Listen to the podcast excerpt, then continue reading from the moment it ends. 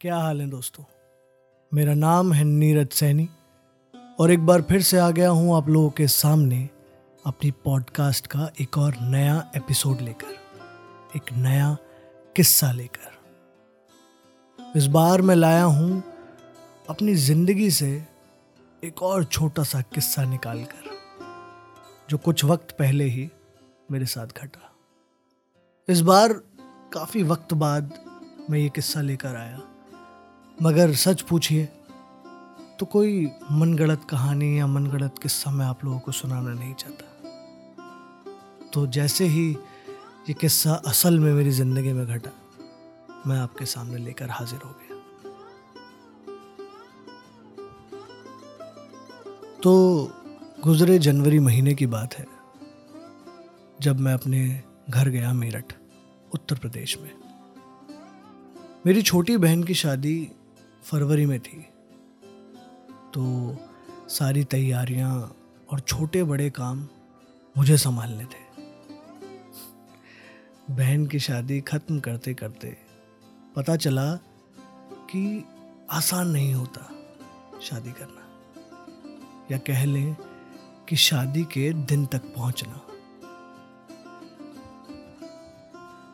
बहरहाल, खुशी और तनाव भरे इस माहौल में जब मैं घर पहुँचा तो समझ आया कि भाई, घर पर तो बहुत काम बाकी है।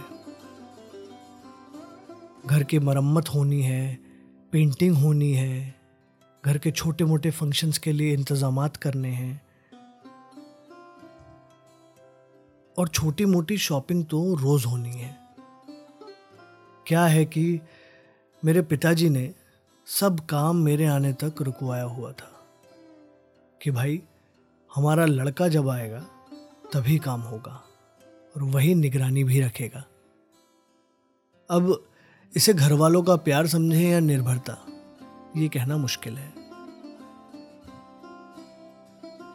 तो हुआ यूँ कि एक दिन सुबह सुबह मैं अपने वक्त से उठा।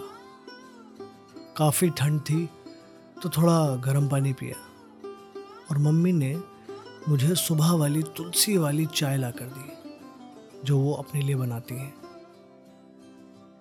ये सुकून भी अजब है, क्योंकि मुंबई में रहकर सब काम खुद ही करना पड़ता है।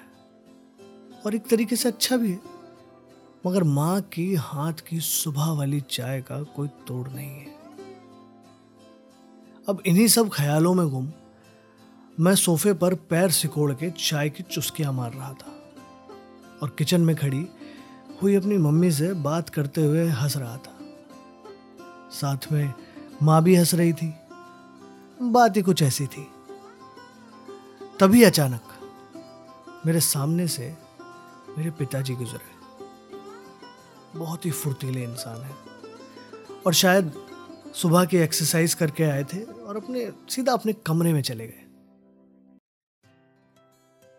मैंने कोशिश की उन्हें हमारी हँसी मज़ाक वाली बातों में शामिल करने की, मगर उन्होंने जैसे सब अनसुना कर दिया और सीधा अपने कमरे में चले गए। अब भगवान जाने, घर जाकर मैं अलग इंसान बन जाता हूँ, जैसा कि मेरी बीवी कहती है। मेरा व्यवहार एक बिगड़ैल बच्चे की तरह हो जाता है। तो पापा ने हमारी बात को अनसुना कर दिया और ज़रा भी नहीं हंसे। तो मैंने टपाक से अपनी माँ से ज़ोर से पूछा कि सुबह सुबह इन्हें कौन सा सांप काट जाता है भाई? कौन सा सांप सूंघ जाता है? जो हँसते ही नहीं है। भाई, इंसान को थोड़ा खुश रहना चाहिए और पापा का हमेशा मुँह चढ़ा रहता है। अब ये कहकर मैं अपने गुस्से में वॉशरूम चला गया, जहाँ मैं अपने साथ कम से कम आधा घंटा बिताता हूँ। थोड़े गाने सुनता हूँ, थोड़ा सोशल मीडिया खंगालता हूँ और आराम से वक्त गुजारता हूँ। अब मैं सोशल मीडिया खंगाल ही रहा था कि अचानक मेरे इंस्टाग्राम फ़ीड पर एक पोस्ट मुझे दिखा, जिसको पढ़कर मैंने सर पकड़ लिया।